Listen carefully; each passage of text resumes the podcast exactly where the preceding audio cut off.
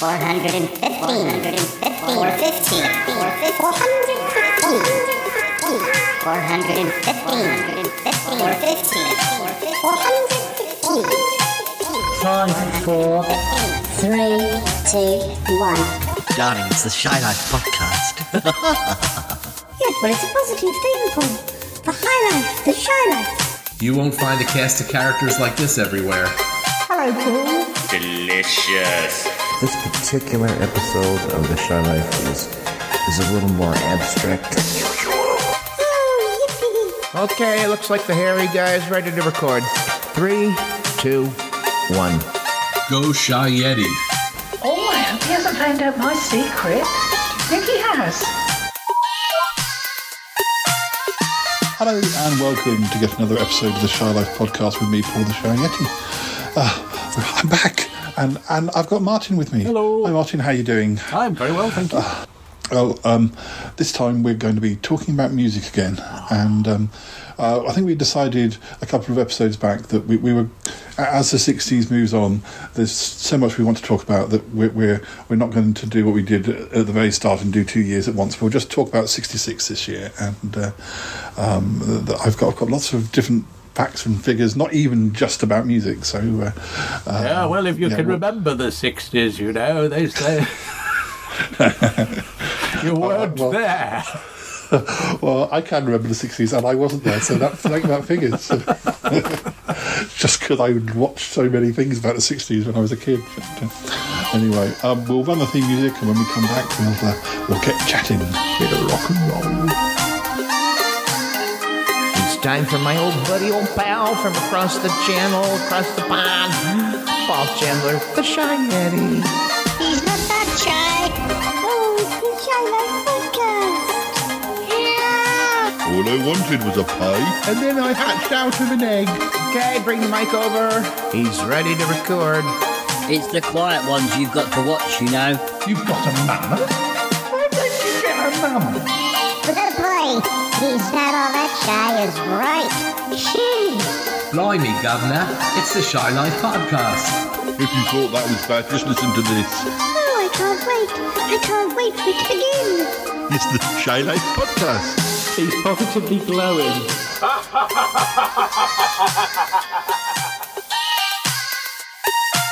And we're back. Yes, so. Oh, Um, that's very interesting music, that. yes, it was, yeah. Have you changed the Um, mix? well, depending on when this goes out, I may have done because I usually, yeah, I usually start the episode with, uh, I usually start a new run of hundred episodes with a new theme tune. I thought you might have added a few do-our diddies. yes, yeah. Um, but um, actually, when I used to do um, music episodes from the eighties with uh, with Nick, I, I used to start by saying, um, "Oh, what do you remember of this year?" Um, but um, so I could, I guess, I could with you So, "What do you remember of 1966, I, Martin?" I, I, I've always maintained that I can't remember a great deal before the age of 12, uh, and then suddenly I get these flashbacks. I thought, well, no, I can't have been 12 then because I was at primary school, and I do remember primary school. Uh, But two is stretching a point. Um, 1966. Uh, oh, shit, apparently there was some sort of footballing thing, wasn't there? I don't remember anything apparently. at all about that. So, so and that might have imprinted itself on several people. So um, I don't know.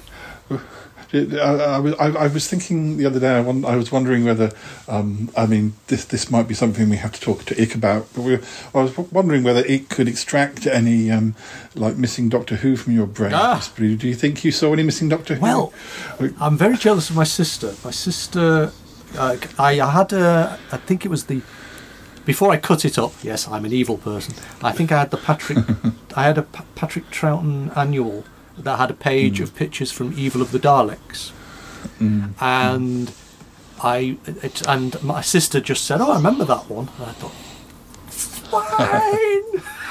fine. Uh. I remember watching that one. Ooh. But she, Well, but she would have been I- I- nine years older than me. So she would have been Yeah. uh, twelve-ish, and I was. So actually, probably more have more luck with my sister's brain, to be honest. Well, actually, uh, uh, TV in '66 is one of the things I'm going to briefly mention Mm-hmm. because I've found a bit on Wikipedia all about it. um? Apparently, yeah, apparently. Um, Camberwick Green was the first television programme on BBC One to be shot in colour on the 3rd of January 1966. Good lord. There you go. Um, well, if you're going to start, start with the best day. That's what. Yeah, and, and apparently the the first edition of the Money Programme um, came on the 5th of April 1966. Um, and on the 23rd of May, Julie Goodyear made her Coronation Street debut as Bet Lynch, she although she didn't become a early? reg- That's surprising. Well, she didn't become a regular until 70, so Oh. goodness knows she may not have been in it much between the two But, appearances. but was it as Bet Lynch? Or, Yeah, apparently. so she Um, was just one of those. um, that, they did that a lot, though, didn't they? Sort of side sort of characters that. Yeah, Rita was in it before she was in it properly, I think. And, um, Well, I've, well, I've been known to talk about telly, so I suppose I suppose Yes, yeah. I, do, I do talk about telly on things. So um, yes, you do. rather too much, some people might say. Um, or apparently in June '66, Till Death Do Part started, um, and um, Patrick McGoohan um, he, qu- quit, he quitted. He quit the, the Danger Man after filming only two episodes of the fourth season In in colour. the summer of '66. Yeah, they, they were the two colour ones. That's, that's right. Mm. And then went off and, and did the prisoner instead. It's in, it's interesting, really. Actually, you say about Camberwick Green because actually that's long term thinking. It would have been shot on film, of course. But uh, long, long-term thinking when you think about it, because obviously, uh, that, I always think that Trumpton came first, but it didn't, did it? It was Camberwick Green was first, then Trumpton, then Chigley. And the long-term thinking of that was, oh, eventually colour television will be here. Somebody was quite smart who was thinking those thoughts. Very well done. To no, it wasn't. He wasn't postgate. It was Gordon Murray, wasn't it? And, um, also, of course, Patrick Troughton became the Doctor in November. Now that Um, that interesting bonfire night. Yeah. Fir- his first episode was bonfire night, wasn't it? Uh, obviously, the tenth planet would have been uh, October. Mm. what fascinates me about all that, and you and you set everything about Doctor Who that you know, and you realise that William Hartnell, less than three years, from mm. '63, mm. November '63 to October '66. I always and, and you think of how many episodes they made in that three-year time, and you know you think of Ian and Barbara being around forever, and it's about it's about 14 months. It's Mm-hmm. it's not a great deal of time at all. It it it it fascinates me that that we have this idea. I mean, in my head, I mean, I grew up, you know, th- this era was epic and it's all over in the blink of an eye. It's all it's, it's, it's sort of less. th- It's almost not. It's not quite as short as, as some of the modern ones, but it's when you say about you know, when it feels like one's only just arrived and they're off again. Yeah. It's, it, I, it must have felt a bit like that with old Hartnell, really. okay. and even, and even Trou- I think Troughton's is actually only two and a half years in terms of transmission. You know, it, Yeah. it's it's an incredibly short amount of time, really, and and yet you consider the amount of episodes they churned out in that time, and the amount they threw in the bin. Um, yes. But let's yeah. not dwell. Let's not dwell. Well, um, uh, other other se- other new series in '66 include uh, "Softly, Softly," uh, "The Frost Report," "All Gas and Gaiters," um, "Adam Adamant." Adam, Lives, Adam, uh, it- it's a knockout. Adam, Adam, Adam, It's a knockout. It's a knockout as well. Um, Right, well, yes. and the Monkees, the Batman, Star Trek, Yeah. um, Dark Shadows. all your favourites, yes. all in one handy little year. If that was the, if Yeah. that, would that be the year you would go back to if you could? Uh, Mind you, we didn't get Star Trek till sixteen. It was finished, did we? We didn't get it till Yes, well over, yes. so we wouldn't have got it here. You'd have to go back to sixties America, and I'm not sure necessarily that's the would have been the would be the happiest place to be. no, Because you'd get drafted. on the on the 25th of December, the final episode of Thunderbirds was shown on Really? ITV. So It's well, last. Oh, crap. last of the run, I guess. That, that is, the- I, I would have, run. I would have thought Thunderbirds was slightly later than that because again, full colour. You see, so you know, wow. Um, Mind you, Stingray was colour before it as well, wasn't it? So. yeah, yeah. We- will get to music, but um, I, I also found whilst I was doing I'm going to nick this ten minutes off you and put it in my show. You know. yeah. Um, I, I also got a few films from '66. We've got um, uh, Blow Up, Right. uh, um, Alfie, um, The Brides of Fu Manchu, Carry On Screaming, uh, Cul-de-sac, the Roman Polanski film, Daleks Invasion Earth 2150. Um, the, dead, the, the Deadly Bees. The Deadly Bees. Bees, yeah. Right. Um, there's apparently there's one called "Don't Look Now, We're Being Shot At," which I first read as "Don't Look Now," but that's that's a few years later. Yeah. Um, Dracula, Prince of Darkness, uh, Fahrenheit 451, Okay. uh, Funeral in Berlin. That's one of those Len Deighton Yes. ones with yes. Michael Caine. Harry Palmer. Uh, yeah, Georgy Girl, The Great St Trinian's Train Robbery. Um, so, Island so some bank holiday perennials in that lot, really. yes, But, but yeah. nothing you would say is a. Uh, I suppose Blow Up might be considered a classic, but uh, I mean, not. Uh, Mm. It's difficult to say what is a classic and what isn't. I mean, you could argue that Saint Trinian's is, is a classic, but it's not Mm. Yeah, necessarily. It's not. It's not one of these things that film critics talk about at great length, is it? No, no. But then, You know, it's not. It's not Citizen Kane, is it? Let's be fair. It's not Citizen but then the, the other night I watched um, "Who's That Girl," the Madonna film from 1987, which Oh, had yes. um, like awful reviews at the time, and I'm sure it is pretty awful. But I very much enjoyed it. I, I certainly wasn't boring. So. Oh well, you see, I, I can watch Where Eagles Dare till it comes out of my ear, and uh, and you wouldn't say that's necessarily the classiest film ever Yeah, made. yeah. Of course, Jolly good, jolly good fun. Oh, um, one million years BC, sixty-six. Plague of Zombies. That's um, a Hammer. Uh, the Witches. I think that's another Hammer. Great Escape been around then, or was that a bit late? The Sorry, I keep keep throwing you these curveballs. no, it's not on my list anyway. So it must be around that time then. But uh, anyway, let's get on to music. Oh yes, I remember now. Why, why, why, why, we- why, why, we- When I was setting yes. this all up, I, I saw links to these other things. I thought, well, I can't. I have must mention it. But we, we will start with with facts though. Um, Well, you could al- you could always splice that bit off and put it at the end. Terrible. no, it's fine. It's all the magic, the magic of editing, don't you? Our know? listeners are very adaptable. They, they they know they know not to expect the same thing twice. um, apparently, on the 14th of January 1966, young singer David Jones changes his last name to Bowie to avoid confusion with Davy Jones of the, The Monkees. Um, Davy Jones's locker. um, um, the Animals appear for a fifth time on the Ed Sullivan Show on 6th of February, um, singing "We Got to Get Out of This Place." Um, They're not they're not animal quackers. no, they're not. No. Or the bananas. No, and I, I've just I just received a, a, a, a, a gift from a friend, which was an Animal Crackers album. So, um, Ah, still young enough to get gifts. Well, Um, I remember those.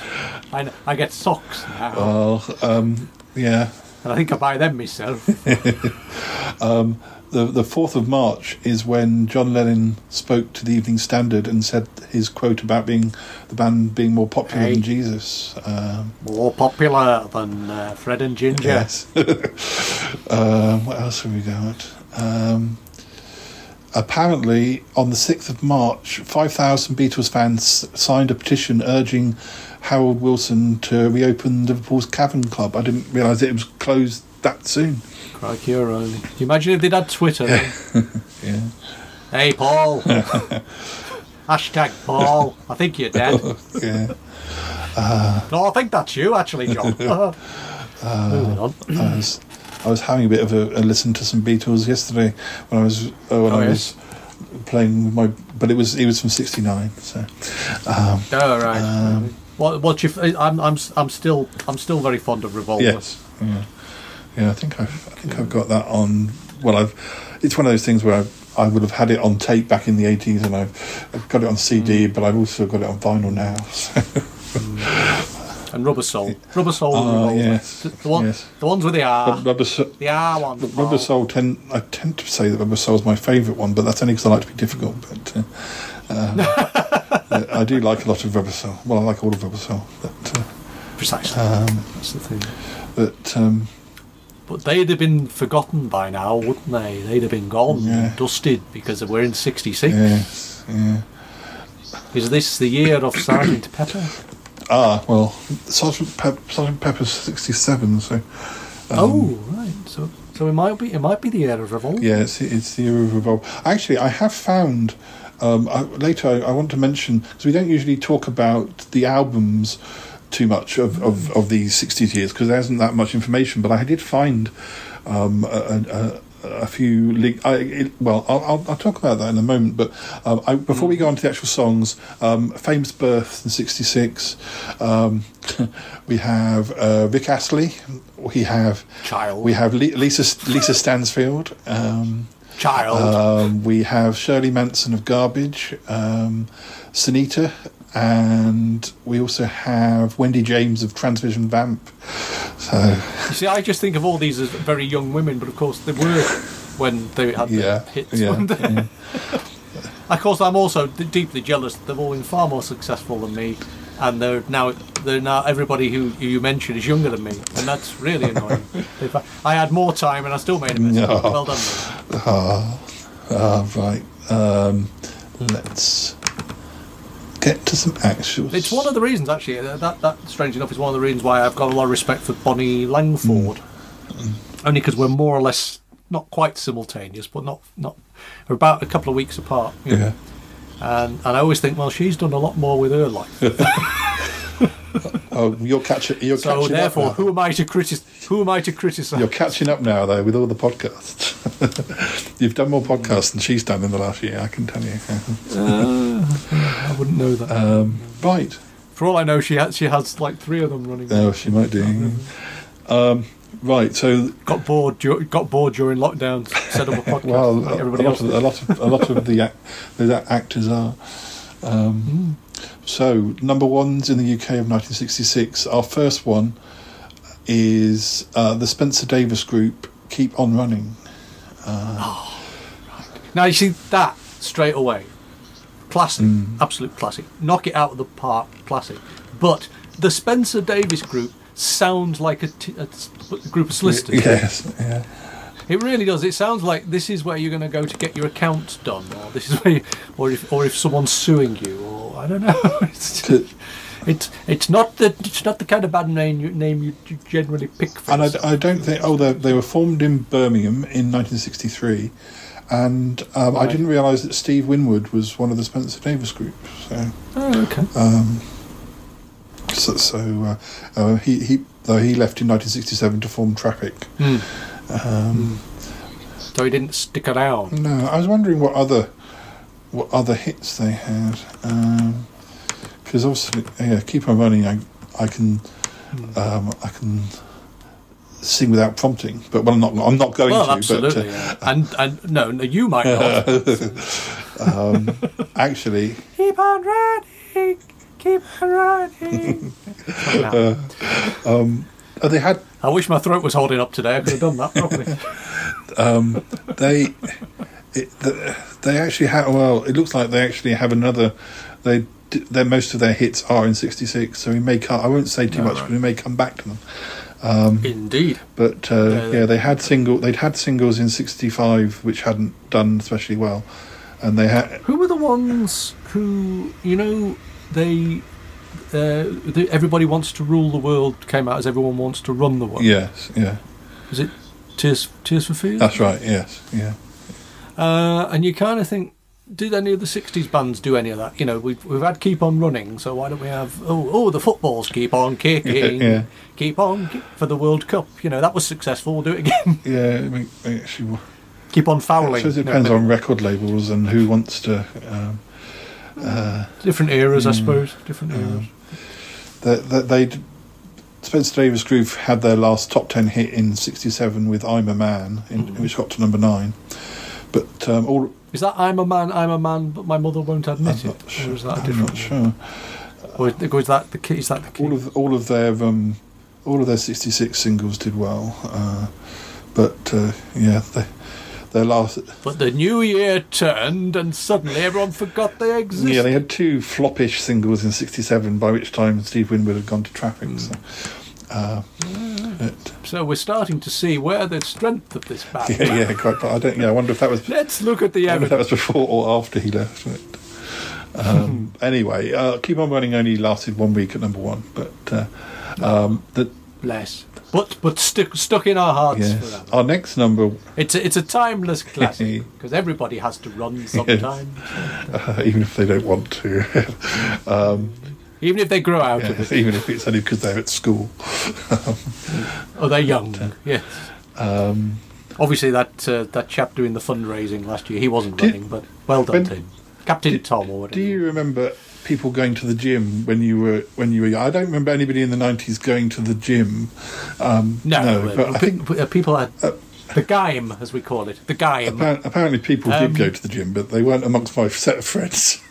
Well, uh, the thing is, I, I, historically, I, th- this is the kind of strange and peculiar thing. I'm sure people who did sports or did boxing went to Mm. Yeah. gyms. But the interesting thing to me is that nobody, as far as you knew, you knew that we had a gym at Mm. school. Obviously, every school had a gymnasium. But that was probably the only time we even engaged with such a Yeah. thing. It really was. Um, but gyms were really quite sweaty places where boxers Yes. went generally.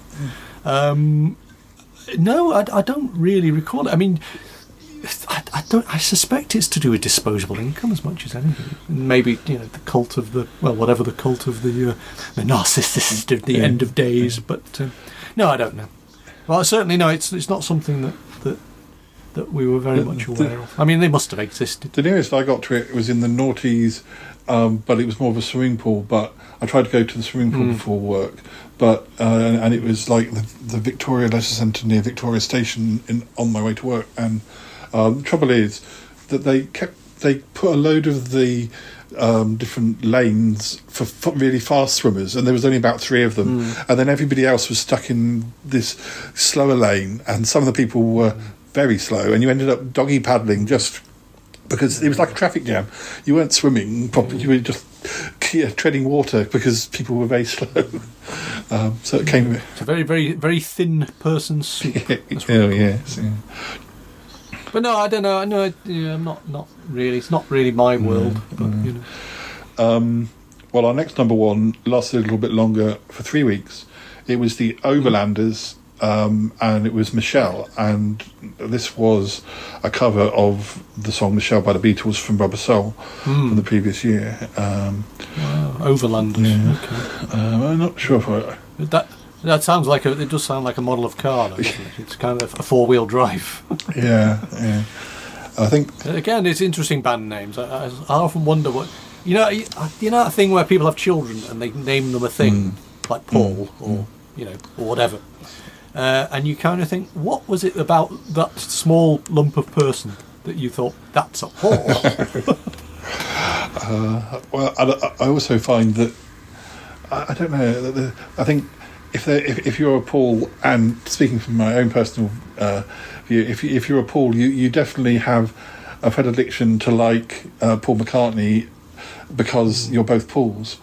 Um, I remember my brother, uh, being a Graham, was very fond of Graham Coxon from Blur, and and you know, Right. So I think um, uh, uh, maybe it's just a but you're going to say Graham Gardner. Maybe it's well, no, he's a bit too young to be to be known who Graham Garden was. Of course, there are, there, there are those two spellings. Uh, yes, yeah, There's the Graeme. Yeah. There's the Graeme or the Graham. yeah. Mine's a mine's a Graham. But, uh, Graham. but, uh, I'm not sure how my parents picked that particular spelling, but uh, uh, It is just interesting because I, I I don't know how many bands you know you, you must have to think everything must sound stupid and I mean even the you know when they sat there and go should we call ourselves the Rolling Stones? And everyone went dad don't be stupid stupid name what a stupid name that is and and now it's kind of iconic but at the time everyone just thought oh we haven't got anything else. Yeah, well, I mean was it Queen isn't it? They would smile mm, yeah.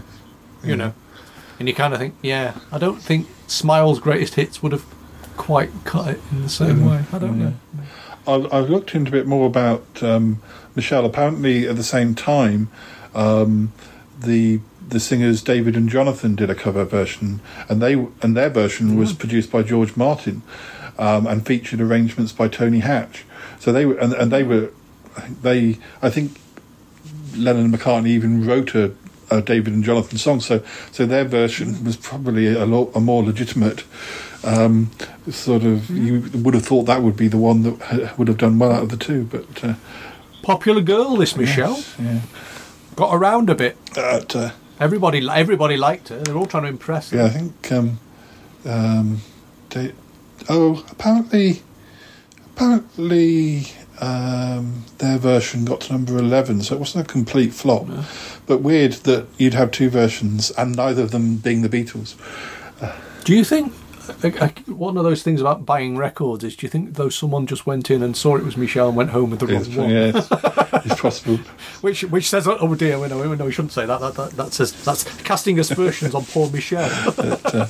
Well, you would have thought you'd have you'd have gone for the George Martin produced version um, uh, uh, over the two, do, and I think people look at labels that closely, or do they just go, "That's that, that's it"? I, mean, I don't know. and I think packaging is everything. That's the I thought David and Jonathan had. I'm thinking I must be confusing them with somebody with somebody in G- Gordon and something or other because they hadn't had a they they hadn't had a any hits before there, Well, Michelle. So It it is kind of that's always the strange thing, isn't it? You know that w- when you're performing under a name like, you know, uh, uh, David and Jonathan. You kind of you can't really copyright that forever because there's going to be another David, there's going to be another Jonathan. there was definitely You know, it- a, a very similar sounding. Um, duo around the time the Beatles. Hmm. I'm sure some of the early Beatles songs were written for a male duo, "World Without Love." Also, Hmm. I'm sure. I, uh, We've got your Peter, Paul, and Mary. Yeah, yeah. But uh, oh, anyway, um, Rod, Jane, and Freddie. well, um, we've got a theme. We have. got- I can see we're only three songs in to the number ones, but I can see a theme. Well, almost. If we forget Okay. Michelle, um, we had keep on running, but now we have these boots are made for walking, ah, and um, that did that did pretty well. That was number one for four weeks. So these sandals no. are made for squelching. desert walking. Yes, that was. Uh, These these slippers are made for sitting in your living room. So that was Nancy Sinatra. I think we we Ah. dipped into Nancy Sinatra's um, career on one of the live episodes when we were wiki wandering uh, back in the summer. Mm. Yes, and of course, uh, famously, um, "You Only Live Twice" uh, uh, was sung by Nancy Sinatra. Yeah, that did that did well, but I don't think it was. Which I believe we did in a conversation we had about James Bond films once upon a time. yes, We should plug that. Yeah. We should plug that. It's a good one. It's a good It's one. Worth- should go back and listen to It's that. worth doing. I was looking at some of the downloads um, just randomly from yesterday, and they they were they spanned from like uh, episodes from 2016 and right up to episodes in between. You know, so oh, there's not a. Uh, I don't think. Bit of a Pod- plug. Bit yeah. plug. I mean, I'm not in any of them. But don't worry about it. Pod- That's why it's worth downloading. but uh, once you once you get to this, uh, this is me being my wise old. Once you get to uh, hundreds of episodes of A to Z of TV, you'll find people are downloading uh, the whole range or episodes you released three years ago, just as much as they are the ones you just Oh, released. don't they, don't sound young? Don't they sound young in them early ones? Oh, dear. Um, well, of course, with with clip, yeah, I, I can say that when when I put clips of Sutton Park on episodes because I, d- I definitely do sound young then, but then that's thirty years ago. Some of those. So. Uh, yes. It's all the fags, though, isn't it, Paul? I just made it. Yeah, I, I just recorded it the other day. It's not really from 1992, but they don't tell anyone. You just you just changed the yes. I did. Yes, I did. yeah. It's, it's not really a 40 a day habit, honestly. Uh, the- well, our next number one. Um, we're in March now. oh, okay. Um, another number one that was for four weeks, and another one you're going to recognise. The Sun Ain't Gonna Shine Anymore by the Walker Brothers. ah, my theme tune. ah, yes. The, the sun will not. Yeah, I live, I live in Derbyshire, Paul. when we do actually spend most of the year thinking the sun will never shine anymore. And then when- when the sun does shine, everybody goes outside, and you don't want to go outside because there's too many people about. Oh yes, don't tell me about it. Um, well, the the the well the ne- you're going to recognise the the name of the the people who were number one after the Walker Brothers, because um, I, I said I wouldn't say too much because we have the Spencer Davis group again. Oh, good Um, old so- Spencer. so- The opticians. yes.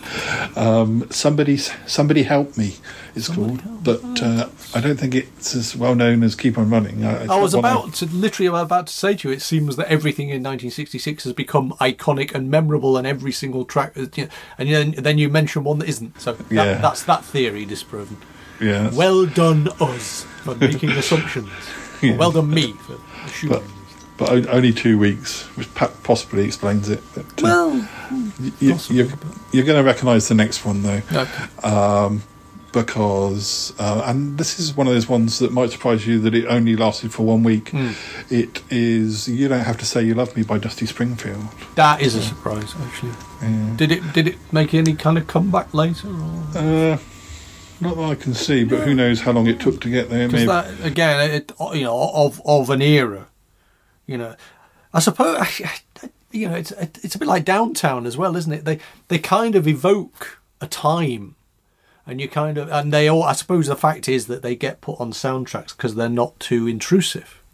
They're not lift music, but they're they're sort of they are sort of somber, so you can put them over. Oh, you know, people blowing up cars and things and people. You know what i mean? It, it, Yeah. it it's uh, it, they are so iconic these tunes really but um but it is surprising that in terms of just chart time you know because obviously they are now i mean you know where are we? What 50 how, how old am i? Oh yeah. They are they are you know 50 odd years sort of in the consciousness. And so but you would think they were around a lot longer. That is surprising. I don't I don't know why, but when I saw that it was number one, I, I was almost surprised that it was one of her. Well, uh, no it wasn't I- a cover Well, I, I kind of thought it would have been that that one was a just the the style of song. It fits more with 64, 65. I was kind of surprised that that. That one was. I don't know. I, know, I think we established that she started. She started solo in '64, um, but I, I just in my head it was one of the earlier hits rather than. I, I do- I do still have early, a- but uh, do have a collection of hers somewhere Yeah, on a yeah. shelf somewhere. Yeah, I, But, I, uh, I do. Actually, I was lis- I was looking just the other day to see if there was a, a decent vinyl greatest hits that I could buy to add to my my vinyl collection, but uh, um, I found sort of albums, but um, not. I mean, obviously, you can go to second-hand stores. I'm I, I'm trying mostly. I'm trying to buy new copies though because you don't know what you're getting if you get second-hand ones sometimes. But uh, um, well, our next number one was for three weeks, and this is one of my. I enjoyed this when I had it on a, a, a number ones of the '60s tape when I was much younger. Um, it's "Pretty Flamingo" by Manfred Mann. I bought a few years ago. I bought a CD of, of Manfred Mann uh, because there was a song that for years I hadn't a clue who it was by.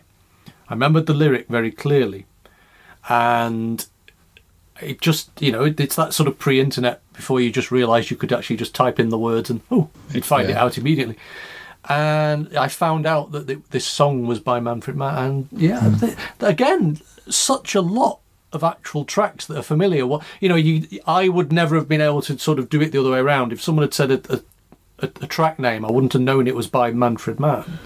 But the other way around, it's kind of like you sort of look at the list of Manfred Mann songs, you think, oh yeah, crikey, there's there's some real belters in there. Yeah, yeah. I think we, uh, if you if you recall back when we did '64, uh, Manfred Mann were having some hits, and and um, but most of them were sort of like five, four, three, two, one, or or, or sort of um, sounds rather than sentences. It does actually. I mean, not, not wanting to be, you know, because I, I, I try and keep these things light. But what, what does interest me about that is, of the '60s bands that had longevity, hmm. you've got the Stones, the Beatles, and possibly Status Quo. You know, that actually had hits in however many decades. I mean, hmm. the Beatles obviously only had hits in the '60s because, you know, but hmm. their performers sort of kept going, kind of. The, the the the Kinks are weird because they they were almost more famous in America in the seventies and eighties, um, and I'm not sure when I've talked to to American friends, I- I'm not sure how much of the '60s stuff is that well known. Um, that it's the '70s songs or the '80s songs. But it just says something about a band like Manfred Mann that could be huge for three Mm. years. It just shows how fickle the public are, really. Three or four years, and then sort of fizzle out and not happen again, if you see what I mean. Apart from uh, there's that seventies version, the, the Manfred Mann Earth Band or something. Oh, which I think yeah. is, but I think I think that's it's almost like the Seekers and the New Seekers, and it's, it's it's probably different a different lineup and. no, it's just intriguing to me that you, you, you can have this thing where everyone's buying their stuff for. And then, and do they just have one hit and everyone, or, or is it literally that people just go, yeah, they're old now? But then that didn't happen with bands like the Stones or the Beatles. You know, they just, I mean, again, to even be able to have hits in seven consecutive years in is is in of itself an achievement. Well, looking at um, the facts here, um, Paul Jones was Hmm. the vocalist on a lot of their earlier songs, but in um, July 1966, Jones was replaced by Mike d'Abo, Right. and the group switched labels to Fontana. I think that may mean that by the time of Pretty Flamingo, I'm not sure if that's a Paul Jones one or whether that's a. Um, the, the voice in my head, uh, the, the- voice sounds still very does, original. It does sound. It does. Yeah. Uh, but that must have been probably one of the last ones, if it is him. Um, Pretty Flamingo. Does it um okay, yeah. Does it have any kind of uh, provenance? I mean, what what what's pretty? Which which is the flamingo? Where did they see it? is it was it was it the name of a person? Was it they just happened to like someone's plastic garden flamingo? Um, or literally they just like bird watching?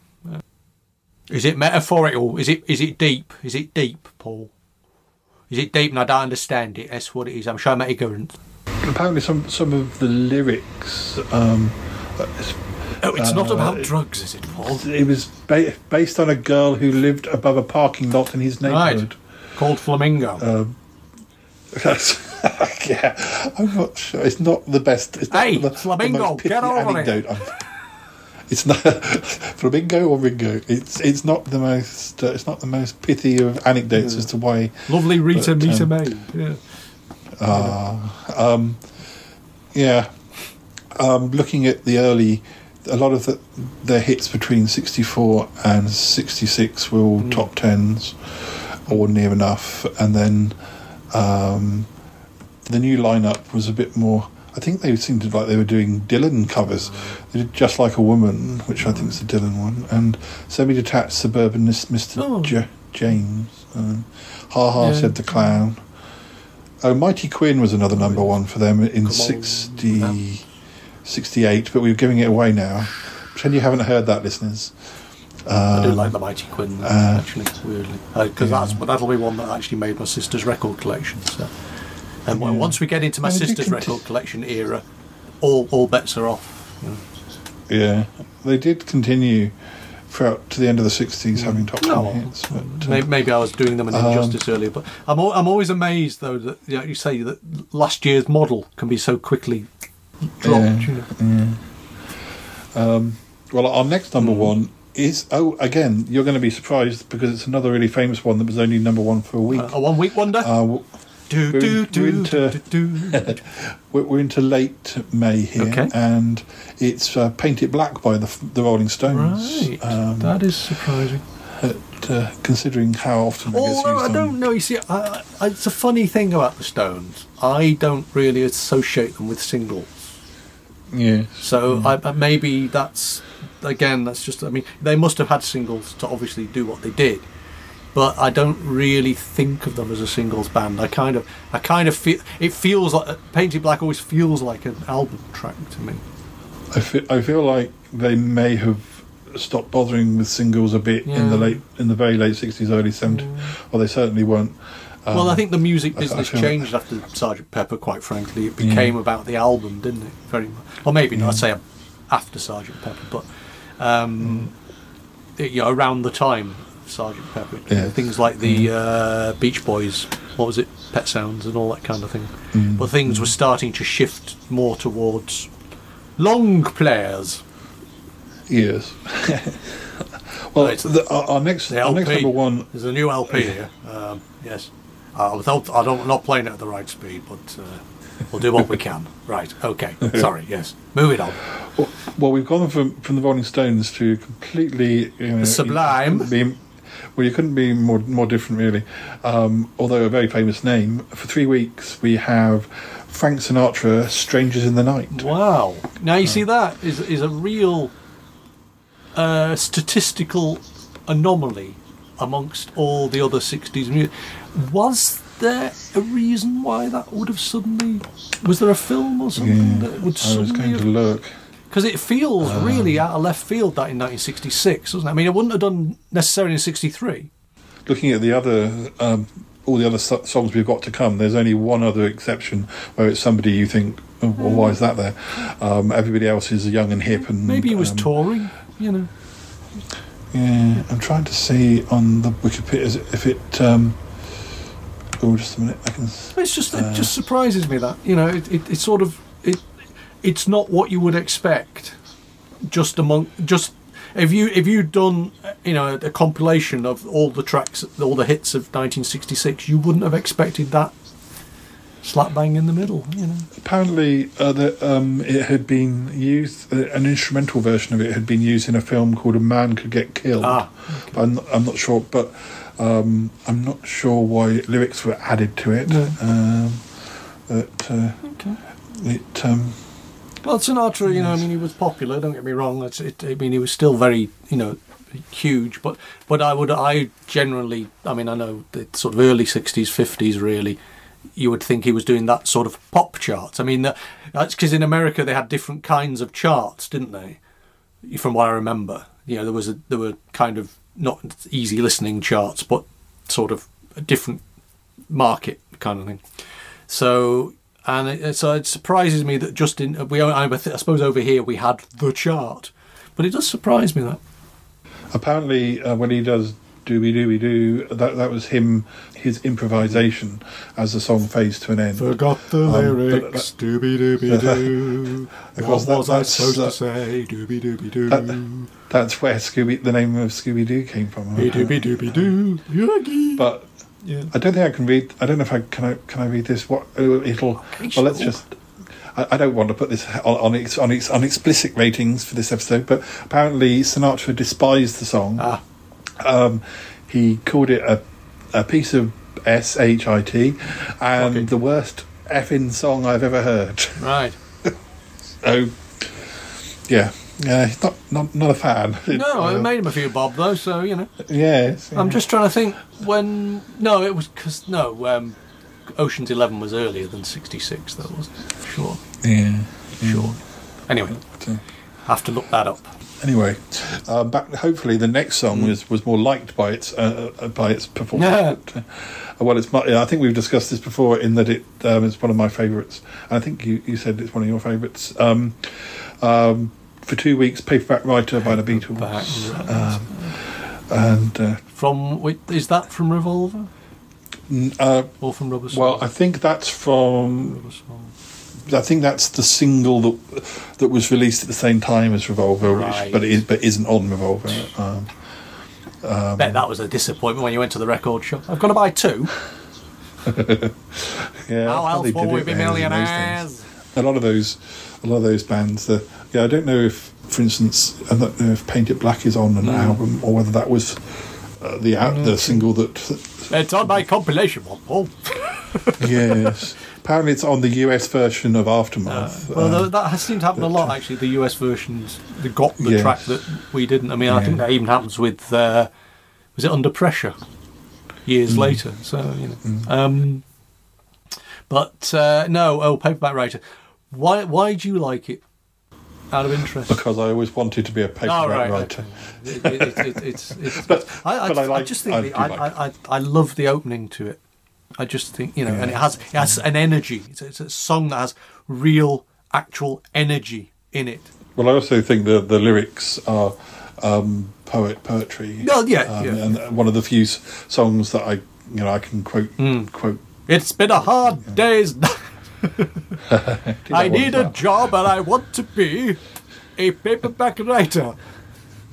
yes, Please, sir or madam, Yeah. Uh, you read my book. It appears to write. but I just think you actually what it is is it's it's incredibly, you know, that white heat of technology thing that's going on, but but there's that there's a real urban energy, and you, know, you talk about urban music decades later, but I feel that paperback writer has a real urban urgency to it, an energy to it, and I just think it's a fa- fab- even if you take out the lyrics, it's just a fabulous piece of music, you know. But obviously the lyrics add a, another contemporary edge to it, and I think that's the other thing. It's very, uh, you know, I hate to use the expression, but it's very now. If you see what I mean, I know it's because it's fifty odd years ago, but it it feels very of the moment. It was sort of touching the zeitgeist, if you like, and I think that's a fascinating thing about that song. It's the same with Help. Actually, I think Help does the same thing. There's a ve- there's a very now because sort of after this period, the Beatles do start to get more ethereal and more sort of you know go off into the different kind of surrealism. But at that point, they were just they were really really sharp and on the you you get that sort of 60s you know what I mean? When people talk about the 60s and the and the vibrancy of life in London and and London being the center of the world Carnaby Street you do feel that those songs from that sort of period really touch that somehow. Yeah, maybe people were because when I was naming our 1964 episode, I, I decided to say the year the the uh, the year the world got groovy because when you think about it, a lot of the songs in '64 are starting to be the beginning of. But by '66, you'd have been a lot more aware. I would have thought that, that, that this was a you know this new this music was um, the, the sort of a bit like the the '90s uh, mid '90s were with Britpop, where people became aware that actually there's a lot of these bands around. But, that but in context, fit, fit the, into this the scene. world has changed, hasn't it? Even in the space of that Yeah. two or three years, the world Yeah. and, and people's attitudes and they, you know, they let it all hang out or whatever. Uh, uh, the wor- you can sense, you can almost sense the sort of the, the I want to say the teenage takeover, but you know what I mean. The young have, have taken a grip on post-war London, and suddenly its energy, it's alive. That vibrancy, that whole um, what's the photographer, David Bailey, and all that sort of all that energy, that all that for all that you, that people talk about the sixties, sixties, the sixties is all sort of encapsulated in in that that sort of music, you know. And it's it's also amazing to me that how quickly that sort of thing fades. I mean, really, the sixties carried on till 72, 73, and really the fifties carried on till 64, you know. And, and like I say, that the fact that Sinatra can still chart still means these anomalies happen. But but that that bubble of what people think of as the 60s actually didn't really get going until you know past halfway through the decade. you know, my mum would only have been 22 in 66, but she was already married, and I think they were living quite a square life, really. Uh, but, you know, quite a, a sort of. I don't think they were part of. I don't think they were part of the swinging of swinging London. It's a square world after all. No, well, a few people were. Again, there's this. I, I think there's an idea of what the '60s were like, and then there's Yeah. what the '60s were like. Well, moving on to uh, our next number one, very, very sort of apt as it came out in July. Another really famous one, The Kinks' "Sunny Afternoon" uh, for two weeks, but uh, perfect for summer's afternoon. Um, It's it's uh, again I've, I've got some sort of I can't remember it's some sort of compilation I picked up years ago which was kind of like one of those petrol station compilations almost you know? It's kind of like but it's all sort of summer tracks you know and it's it's right up there. It may even have been called Sunny Afternoon I, I can't actually remember but it's uh, but yeah. And again it evokes you know it really uh, it's interesting that someone might write try and write a song now about sunshine and it doesn't quite evoke summer and it, it evokes an idea of summer that is very very timeless think. a, weird anecdote, probably of a of a of a another Kinks song, which I don't think got to number Hmm. one, uh, but uh, it did well. Um, the first time I heard Autumn Almanac in in the late eighties, probably, I, Hmm. I I thought. Oh, I thought it was a spoof. I thought it was something like Frank Sidebottom or something like that. Um, I didn't. Re- I, I'd never heard it before, and when I found it, it was the Kinks. It was hearing Hmm. Autumn Almanac, which made me go and get my first Kinks compilation um, because Hmm. it was uh, it was just quirky and is that one with the blue cover and the kind of Victorian I can't remember which version I, I had so many Kinks different- collection because that's the one I, I picked up about the yeah. same time actually. Yeah, I, I had this you know one of these monthly things where you got a CD if you bought you got five Yeah. free in the first thing, but then you had to buy one a month. it, it was also around the time that Yeah. Kirsty MacColl had a hit with Days. Hmm. Uh, I think um, all, all that around the same time sort of made me think, oh, I need to. Oh, that's, need that's a good song. Thank you for the day. I did once upon a time. Oh God, I might be putting this on the record. I, I was thinking I might actually be seen off in my box Yeah. to Days. I just wasn't sure whose version, Yeah. but uh, Thank you for the days, those endless days, those sacred days you gave me. I thought, yeah, that's that's a, it's a bloody good Yes, funeral song. yeah. actually. If you need one, Well, obviously. depends how long it takes. I'm hoping not for a while. You might need the different, all three, all, you know, as many versions as there are. It depends how, how long it takes. What to burn me? I think I'd go up like a bloody Roman oh. candle. Uh, we'll have to have the far, the punk version. We'll have to have a- I don't. I don't think I'm fireproof by any stretch. Oh dear, oh dear. Our, our next number one is for one week. Um, Georgie Fame and the Blue Flames. Getaway. What? Georgie oh. Fame and the Blue Flames. Hmm. That's interesting. I, I would never have thought of him as an and Yes. the. Hmm. I mean, I know Georgie Fame, Yeah. But yeah, the song sounds familiar. The title sounds familiar. yeah, but, uh, I, I wouldn't. I would have just thought it was him. Maybe he coughed over their name for a few years, and Yeah, he'd already had a number one with Yeah Yeah in '65, and um, he was going to have another number one, but I won't say when because we haven't reached it yet. So, Ah. but, uh, is Georgie Fame? Is it can't be his real name. um, That's nominative determinism gone mad, isn't it? That, you know. My name's Fame, so I'm going to be famous. um, let me see. Uh, I say, you know, it's like me saying, my name's Holmes, so I'm going to be a great detective. yeah, it doesn't actually say that much. oh, sorry, I'm just lighting my pipe. Paul, Doesn't, oh, just a minute. the game's afoot. Let me have a go. However, no, his birth name is Clive Powell. Blimey, that's a stretch, isn't it? That's a leap. No, it's always that thing when you find out people's real names. You know, when when when you only know them as something else, it, it, it always surprises you. He's still alive. He's 77. Uh, Probably useful in hotels. Then. yes. um, our next number one for another one that's just for one week. Um, it's Chris Farlowe, Out of Time, which I, I, Oh, right. I do know. I don't say it's a favourite, but I do know that. I, I do know that one. But I don't know much about Chris Is Farlowe. the, is that the kind of croony one? It's, It's, it's, it's kind of big, it's that, epic. well, that baby, baby, baby, we're out of time. yeah, baby, baby. yeah, yeah, and it's sort of like it, it feels sort of stadium filling. yeah. in Some ways, He's still alive as well. Like, He's 80. well, you know, people people who were around around in the '60s are. You know, it's it's uh, it's, it's unfortunate because we're, we're about to. I think we're about to hit a, a period where a lot of people who have been iconic. Mm. I mean, I, I mean Connery last couple of weeks. I think has been a shock to quite a, a lot of people's system. But unfortunately, you, you realise these people are getting to those sort of ages. You know, and uh, some of them have been around a lot longer than you expect already.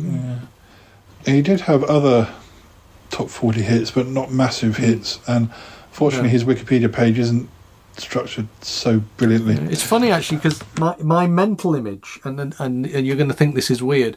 My mental image of Georgie Fame is George Layton, and I don't know why, but that's that's the, the face that comes to mind. I don't think it, they they probably don't even look anything like each other, but George Layton pops into my head when when when you say Georgie Fame. It's kind of weird. So, um, having having had Georgie Fame and Chris Farlowe both at number one just for a week, we Fame and yes, we're, we're bit ITV. we're up to a band who I definitely know them, but I'm not. Right. Sh- do I know the song? I'm not sure. It's the Troggs with "With a Girl Like You." Um, for Oh. two weeks. Um, Right, yeah. well, If I heard it, I'd probably know it, but yeah. Yeah, I mean, because the the Troggs, obviously known for Wild Thing and Love Is All Around, because of not necessarily so much even their version, but the the Wet Wet Wet version that was so po- popular in the nineties. But um, Well, you you say pop. high chart high chart pop um, a place. lot of people bought it. Yes, that's right. yeah. Um, uh, but uh, I just remember trying to get out of the cinema before I heard the first note of it. Yeah. The the um, it was only their second hit after Wild Thing. Mm. Wild Thing got to number two, um, so it's sort of um, well, they had a single that didn't seem to chart in '65 called "Lost Mm. Girl." I believe that they are sort of a local band um, or localish band to where I come from, down in in Salisbury. They were from Andover, which is, but I. Um, the the other Local band for local. the the, the the the other band that is sort of local to Salisbury is Davy Dave Dee. The, the, Dozy, Beaky, Beaky Mick and Titch, yes. Titch. Why do, why do they that, that, why do they have to be so confusing? Well, I think that's to do with they couldn't be called the Doc Sleepy Happy Yeah. Grumpy because of copyright Yeah, reasons. we'll probably have to cut that line as well. Well, um, we have another famous song, um, or two songs, It's a double A side. For four weeks, we have the Beatles with um, Yellow Submarine and Eleanor Rigby. Um, 'cause Eleanor Rigby definitely is an album track of Revolver, um, as is Yellow Submarine. So that's breaking with tra- tradition of tending to have singles that weren't on albums. But uh, uh, well, how, it's interesting because I think all the school kids loved Yellow Submarine or, or didn't like Yellow Submarine for the same reason that they had to play it on the recorder or something. But the thing about it is, is Eleanor Rigby is such an iconic and such a good song, and it's something like two minutes ten. It's it's so brief, which is why probably you couldn't put it out as a single on its own. But it's so brief, but it's just it says so much, and it's you know again when you talk about poetry, you know Eleanor Eleanor Rigby, and, he, and I even think that the just I think the choice of instruments on Eleanor Rigby is is genius because it's it's so mournful, yeah. but but brilliantly so. It's a brilliant song. But, but on Brilliant the other hand, I'm also uh, a big supporter because of of the songs that serious rock fans don't like, like Yellow Submarine or Octopus's Garden or Maxwell Silver Hammer. Well, we all loved Yellow Submarine. Don't get me wrong. It- you know, I mean, they, they were all the Ringo tracks for a start, aren't they? Except for Maxwell's. In the town where I got drunk. But- oh no, we'll have to change that one, won't we? But but when I was because I was a um, young person when I got into the Beatles, it was those songs that, um, and I mean, not a Ringo one, but another one of that same sort of ilk, Maxwell Silver Hammer. To find there's a Beatles song about a hammer that goes around killing people is absolutely awesome when you're about 10, but- 10 years old. Um, But they were the these were all the ones that were being played in schools. You know, this is the strange thing. I mean, people say, "Oh yeah, I remember playing Maxwell Silverhammer at school." And you think, yeah, and you think about it, it's really a very brutal. I'm sure I've said this before, but um, when I was at, at school, the uh, music teacher asked us to bring a song in, and when I brought in Maxwell Silverhammer, his eyes lit up. I think because he was probably of the age that it, he was a big Beatles fan, would have been a big Beatles fan uh, at the time of Abbey Road, sort of thing. So. The thing that always alarms me about school teachers when you realise when you get older is actually they were all about 22 and they're only about Yeah. sort of five, six years older than you. Yeah, yeah. It's it just comes as quite a shock when you realise actually we always thought they were all terribly old because they were the teachers. I mean, some of them were, Yeah, but some of these teachers were literally six, seven years older than you. You know. Yeah, but I, I, you have probably had teachers who were my, you know, the same age as me. Yeah.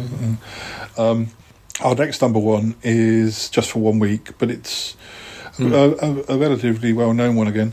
Um, uh, All or Nothing by The Small Faces. Um, Oh, okay. it goes, Yes, no, I do know that one. Yes.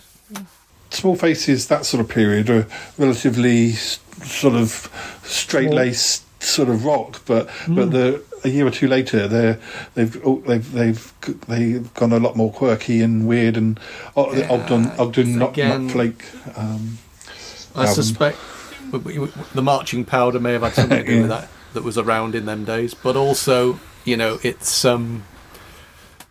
I, I people say that Sergeant Pepper changed music, you know, whether that's true or not, but the the kind of music people, you know, it, I pop to a certain extent can be very conservative because people want to you know they, that's been successful so we'll do this i just think there was a transformation in 67 and yeah so the kind of you know songs that were being written two years later were just completely different planet in many ways. The um, their album Ogden Nut Gone Flake has has sort of sort of one side has the sort of singles and, and more mainstream hits, but then on the B side it's um, uh, all, all weird characters and funny voices and um, all sorts.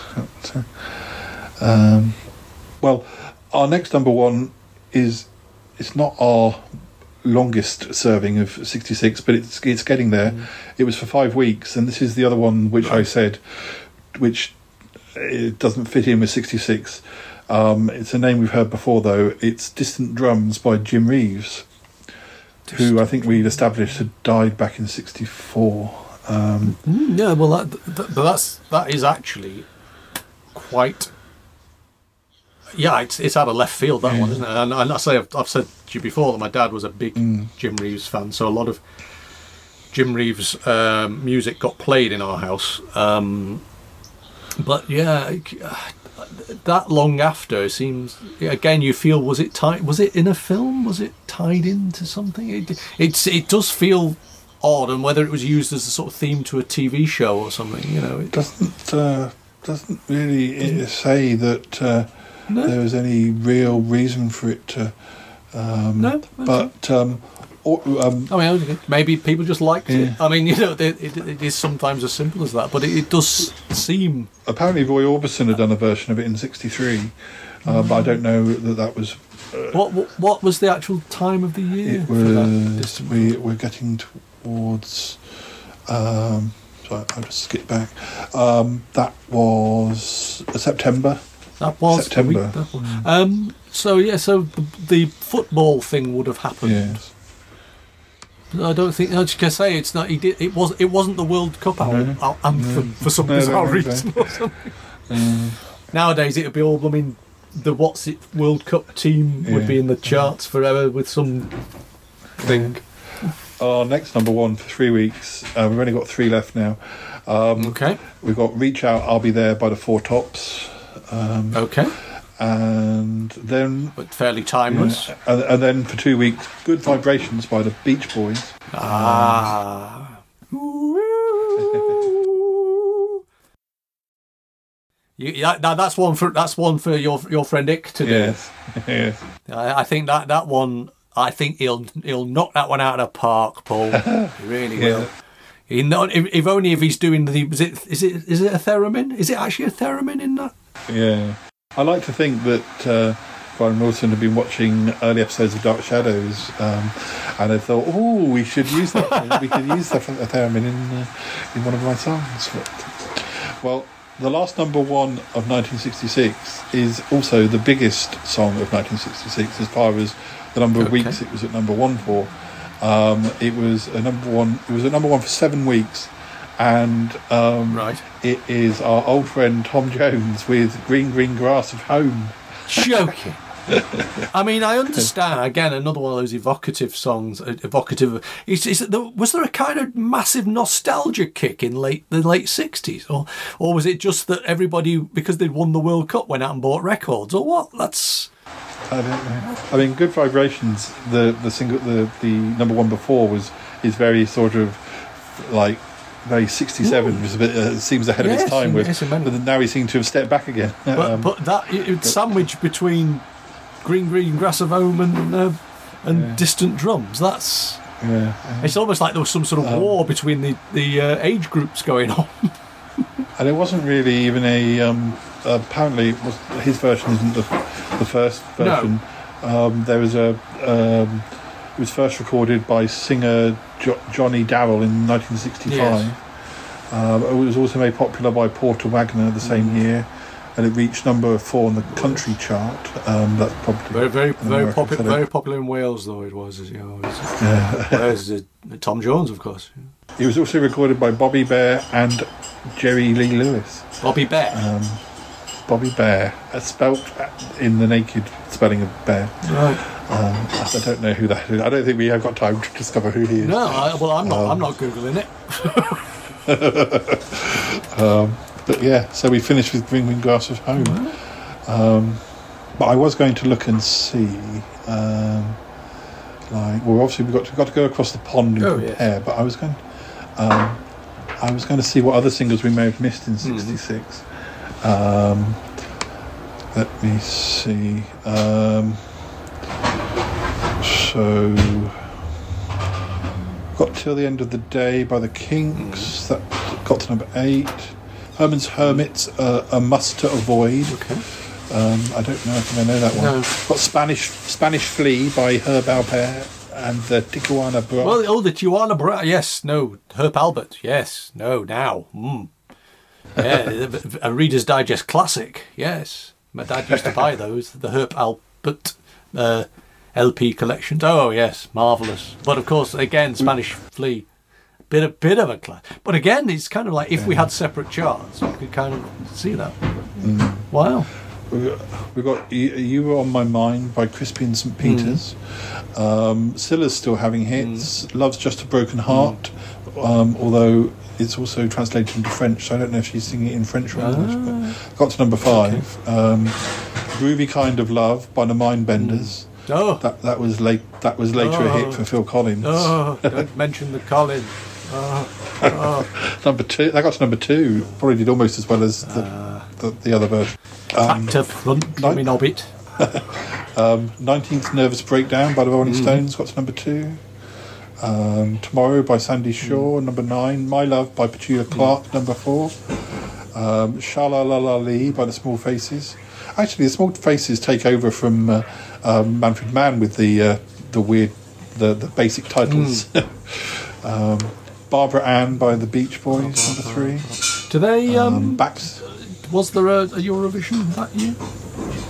Um, yes, there would have been, but I don't No. know. I, um, I, I think no. I, I wonder who did it in '66. I may have to Google No, something. it's fine. Um, I keep throwing you these questions that, that, that suddenly take you off track. I do, I do apologise. um, the Hollies, I can't let go. Number two. Um, the Yardbirds, Shape of Things. Number three. Dedicated follower of fashion. The Kinks.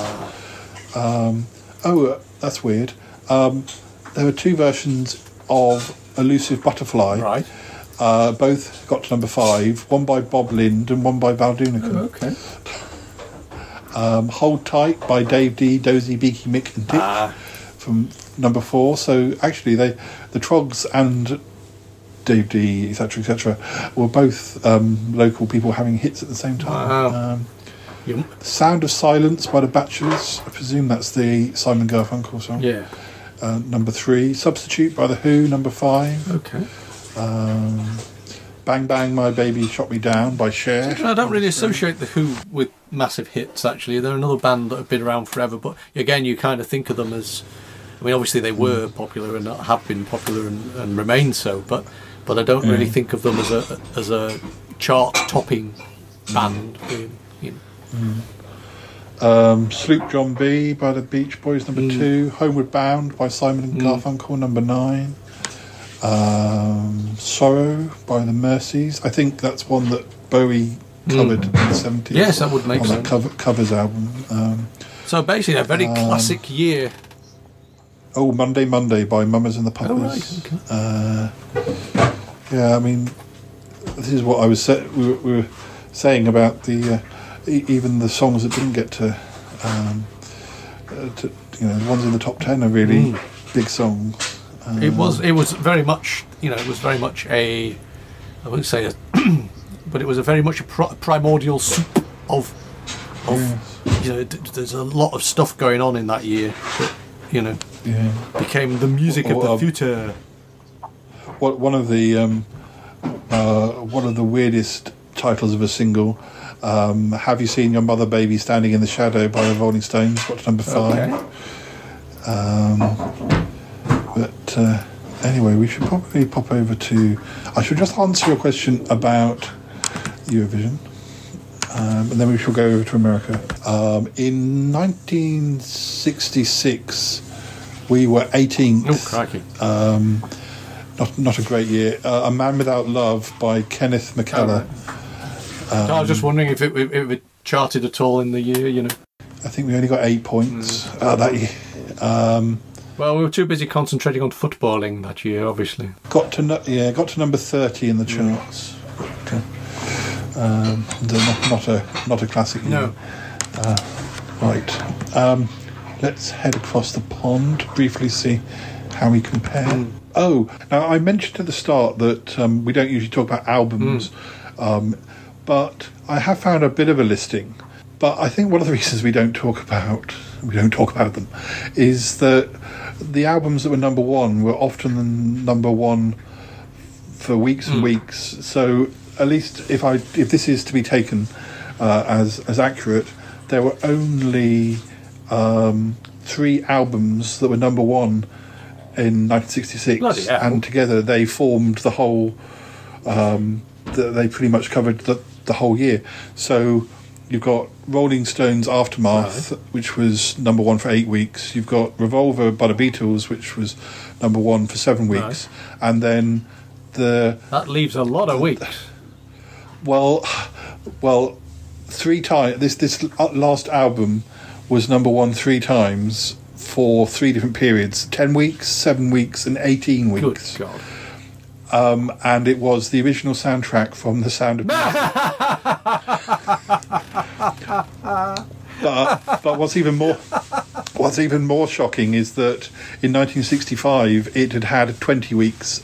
Um, um, it- it's bizarre because it, it was it had 10 weeks in May 65 and in October 65. Um, then then Rubber Soul came for eight weeks in 65 and then then it came back again at the start of 66 so between may 65 and september 66 or possibly well december 66 it was it, it had different spans of being number one um, Absolutely. so yeah. I believe actually, uh, I'm not sure we still have a copy, but we may have. I know my mum and dad had a copy. It may well still be on a shelf in this very house. But yes, and it was st- it was still oh my goodness this is quite incredible.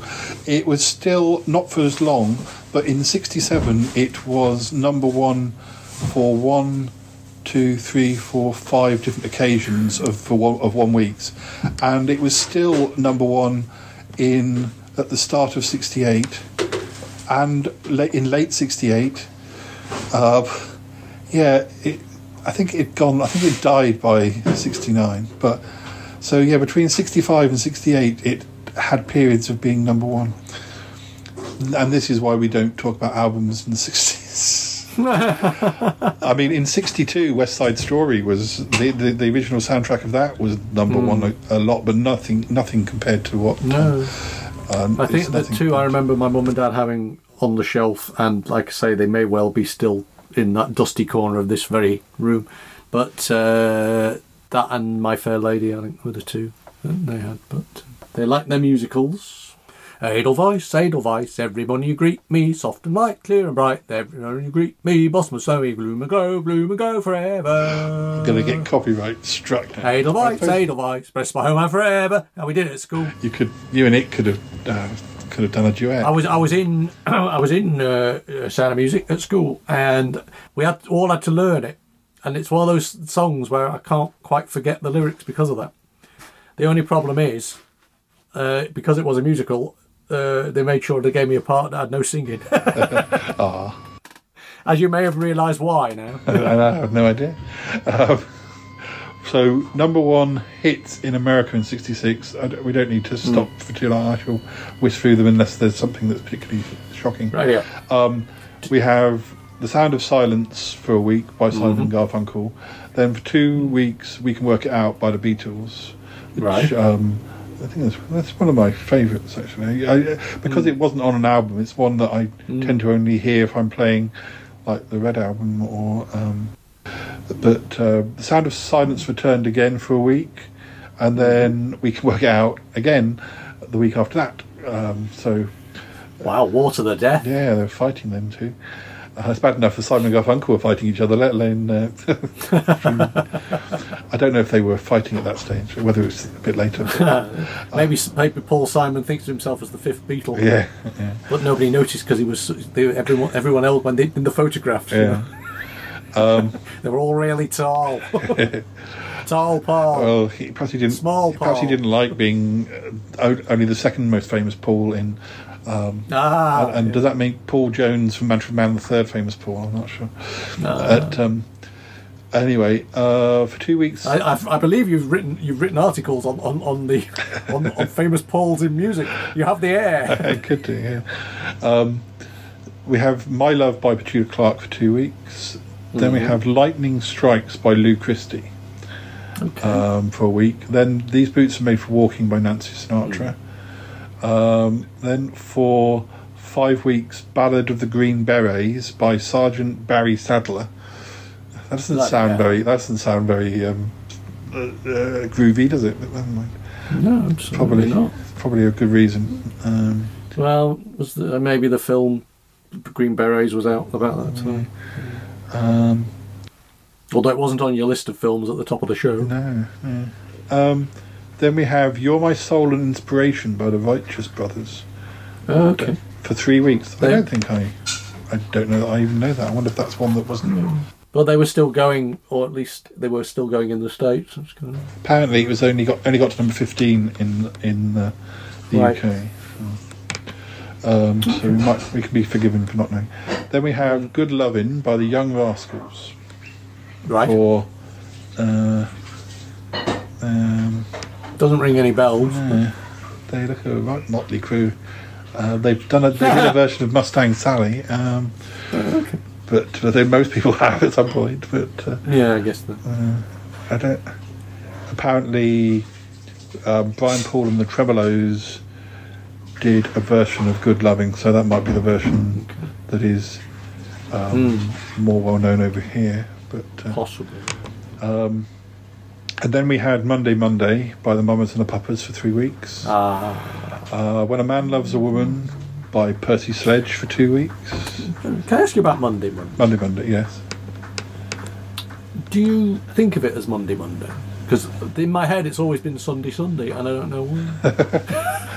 I was trying to look it up a few weeks ago Yeah. for some reason. I was thinking, oh yeah, what's that one that goes Sunday, Sunday? Oh, oh, it makes you wonder. Took me ages to find it. makes you wonder if it wasn't re-recorded for something. Uh, it, it, um, Wednesday, Wednesday. Yeah, it's, it's just odd. I- It's just one of those things. It's one of those complete false memory things. But I, I remembered it as Sunday, Sunday.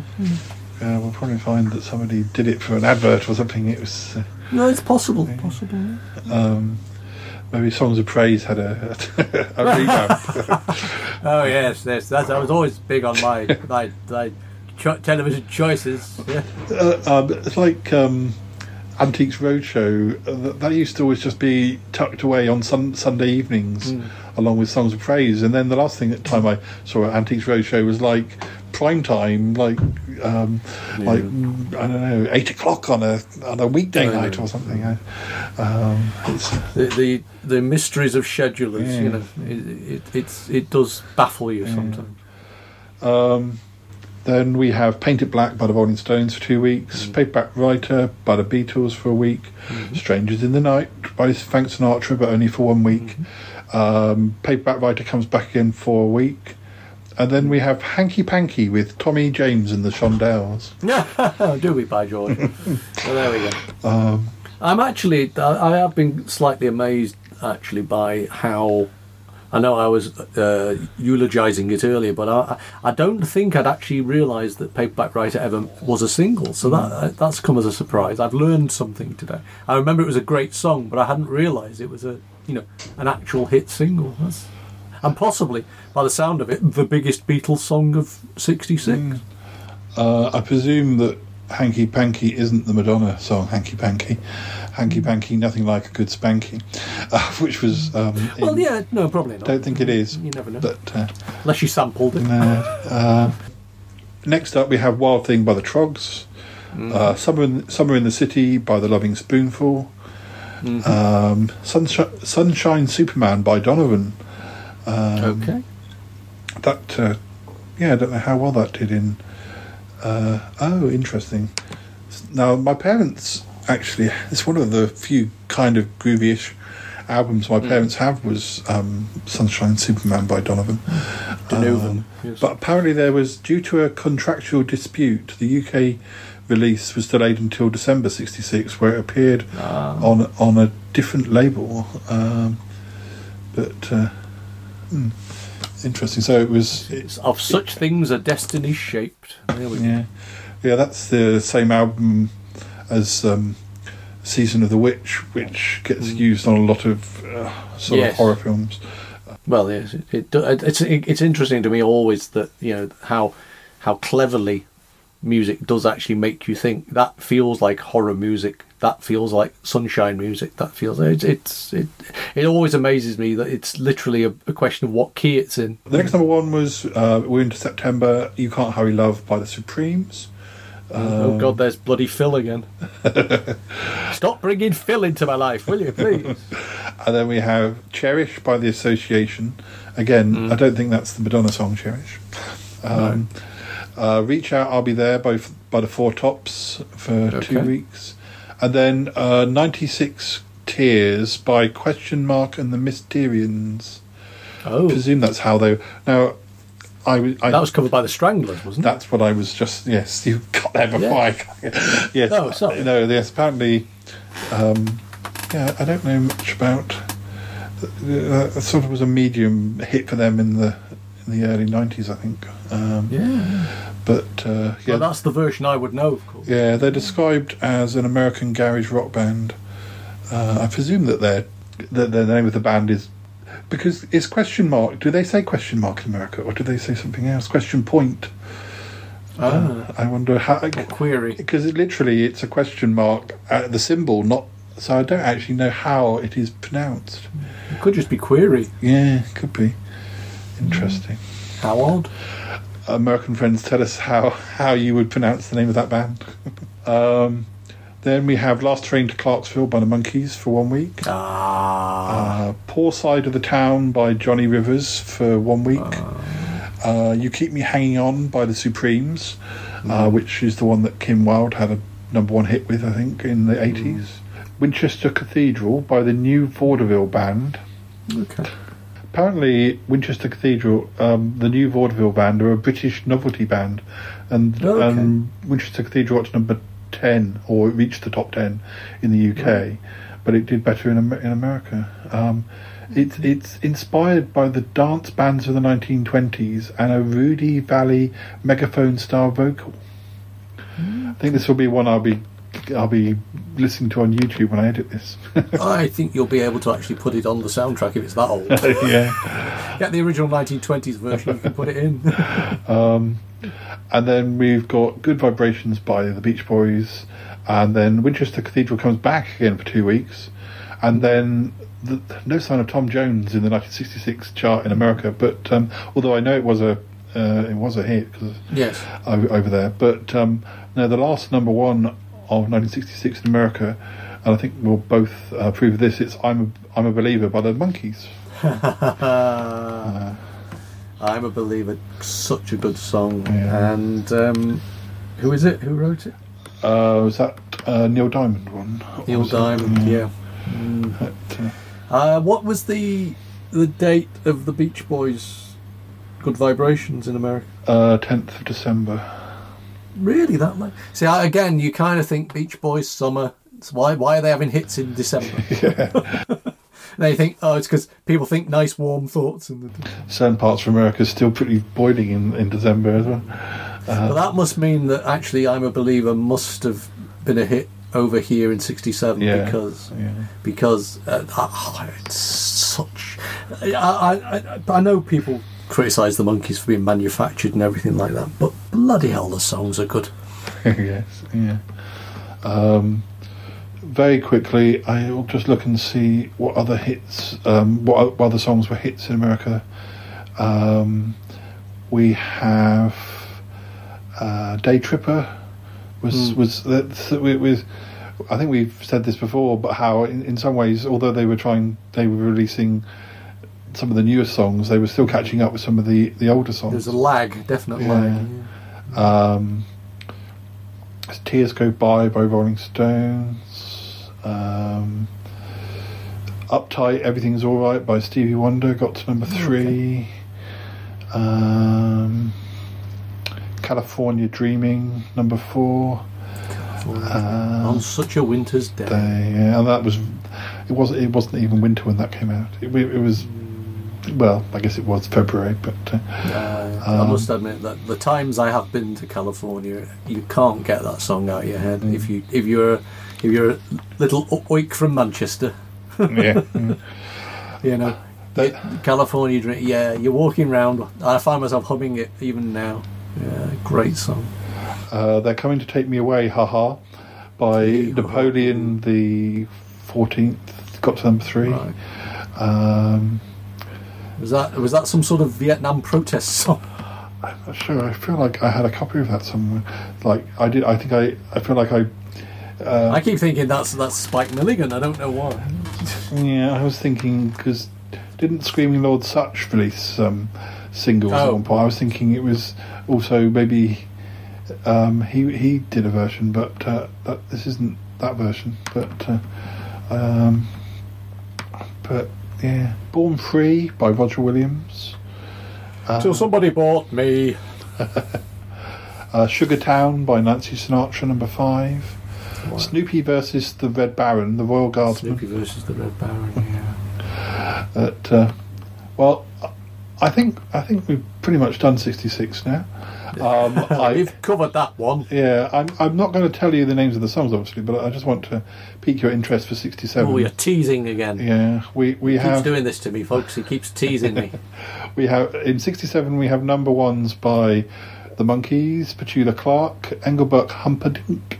Uh, Nancy Sinatra and Frank Sinatra, Sandie Shaw, The Tremeloes, Procol Harum, The Beatles, Scott McKenzie, Engelbert Humperdinck again, Bee Gees, The Foundations, Long John Baldry, and also uh, The Beatles once more. Actually, I'd say it was a yeah, I'd say there were less number ones in '67. They must have hung around a bit more. But well, I'm looking forward to it already, Paul. yes, and uh, well, um, after the theme music, listeners, we, we will have Ikk back to uh, sing some of those big hits. So uh, uh, Doing his theremin. yes, Ikk, have you have you ordered a theremin on off Amazon? anyway, listeners, thank 24 hour delivery, you know. Oh, yeah, yeah, better get, better hurry up. We've already got the theme music, and that lasts about ten seconds. so. um, anyway, listeners, thanks for listening. I hope you've enjoyed our whiz through the, the big hits of 1966 on both sides of the pond. Who knows? We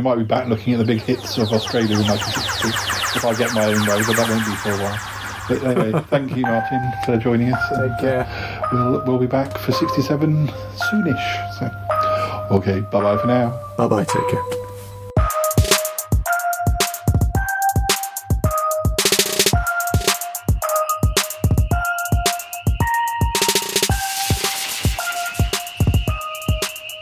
Listeners, please note.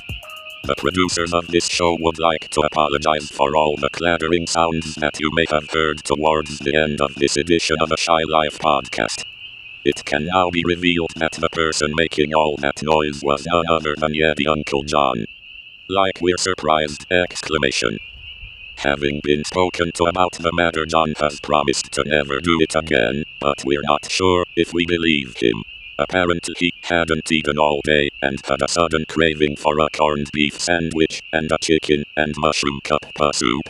Perhaps he could have waited another 20 minutes until the show had finished recording, but oh no. Yeti Uncle John must do what Yeti Uncle John must do, with no consideration of what else might be going on. Selfish exclamation. Thank you for listening to this message. Let us now continue on to the last scenes of this episode before we conclude.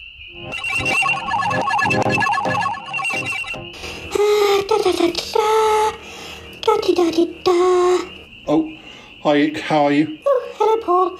How are you? Uh, I'm all right. Just finished recording with Martin. Are you uh, rehearsing for the 1966 songs? Oh, yes, Paul. Yes, yes, absolutely. Let me see. I've got a list somewhere. And have you been practicing, making sure you get the, the lyrics right? Of course, Paul. Yes, as usual. Um, okay. Well, forgive me, but uh, usually, uh, don't you forget to learn the lyrics? No, no, no. No, it's just the way I, I sing. You might you might think that, but uh, no, no, no, no. Ha ha ha. Ha ha. No, no, no. Uh, well, all right. If you're sure, How did the episode go, Paul? it was very nice. Always nice to talk to Martin, and uh, well, you know, uh, we, we're, we're finding that we've more to say about the 60s as it goes on. So, we're, so just one uh, year this time. Yes, Paul. Yes. Well, good. Oh, I can hear the theme music coming. Ah, yes. So you better get ready when we come back. Uh, it'll be time for you to sing. Yes, Paul. Oh, golly. Exciting. I hope you have a treat in store for us. I'm sure you will have. Oh, yes, Paul. I sure.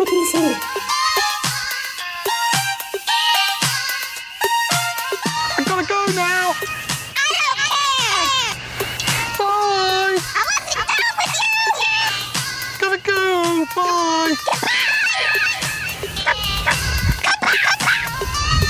Goodbye, goodbye, goodbye, goodbye. goodbye. This show is part of the Pride 48 network. Find more shows over at pride48.com. Oh, such mysteries. He's crazy. Oh, yippee! I have a voice. I have a voice. You have a voice. You have a voice. We have a voice. We have a voice. Unique voices in podcasting. UnivazPods.net. Hello, listeners. I'm going to sing you some songs that were big hits in 1966. keep on running, keep on hiding. Uh, one fine day, I'm going to be a. Uh, keep on running, keep on hiding.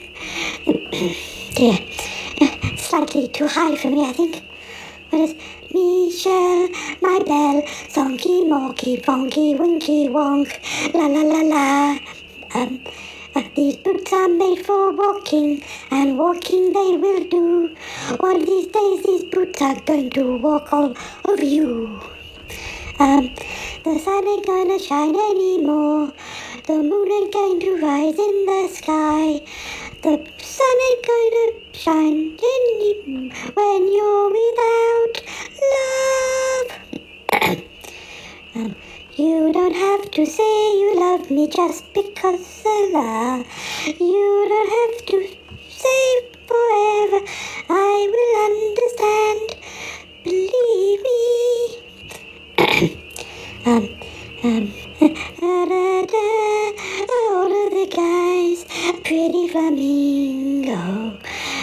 because her hair is like the sun. La la la la. When she walks by, she brightens up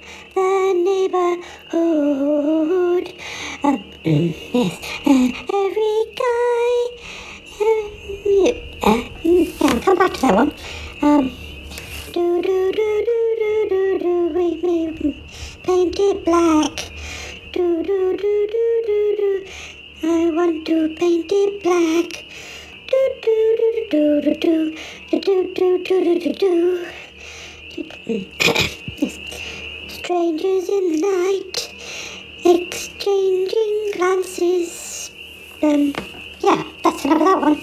Um, uh, please, sir or madam, can you read my book? It appears to write. Would you take a look? It's written by a man, a man, and, and he needs a job, and he wants to be a paperback writer. Paperback writer. um, on a sunny afternoon. Um, help me, help me, help me sail away into that mama's and sleigh. And I like to listen so pleasantly. Live this life of luxury, living on a sunny afternoon. uh, what else? Um, in the town where I was born, there lived a man who sailed to sea, and he put and on a hmm, and we all lived in a yellow submarine, yellow submarine, yellow submarine. Oh, we all lived in a yellow submarine, a yellow submarine, a yellow submarine. Um, um, uh, uh, good, good, good, good vibration, Baba. Good, good, good, good vibrations. Mm. Um, good, good. Oh, oh, here comes Paul. Hi, Paul. How are you liking my songs from 1966? Well, I must say, Ikk, you're doing a splendid job this time. Not a word wrong. Really? No, I couldn't hear a single thing wrong. Seem to have got the notes perfect, the words perfect. The only thing you are missing is your theremin. I beg your pardon? The, the theremin. It's the bit in Good Vibrations that goes. Wee, wee, wee, wee, wee. bit like that. Oh, really, Paul? I, I don't think I have one of them. Maybe you could be my theremin. Oh, Ikk. That's quite romantic of you. Um, yes, Paul. Uh, oh, maybe we should just stop now. Uh, maybe we, maybe we should. Uh, uh, oh, there is one more song you need to do.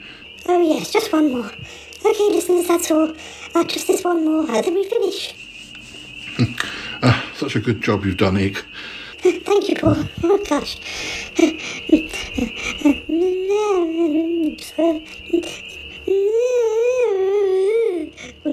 The green, green grass of home. Sorry, Paul. What, what's wrong? I thought you were doing it fine. Really? Uh, yeah, yeah. That, that, that's the lyrics as I know it. Uh, the, the, the green, green grass of home. Yeah, that, that's, that's the lyrics. Oh, uh, okay then. Golly, I'm doing better than even I thought. The green, green grass of home. yes.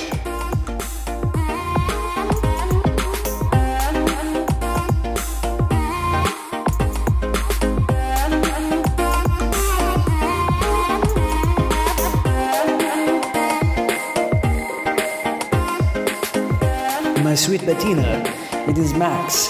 I do not mean to burden you with more and more calls, but I am getting desperate with worry here. I do hope I hear from you soon. You know you can tell me anything, and I will help in any way that I can. I still care very deeply. Please, give me a call. Ciao.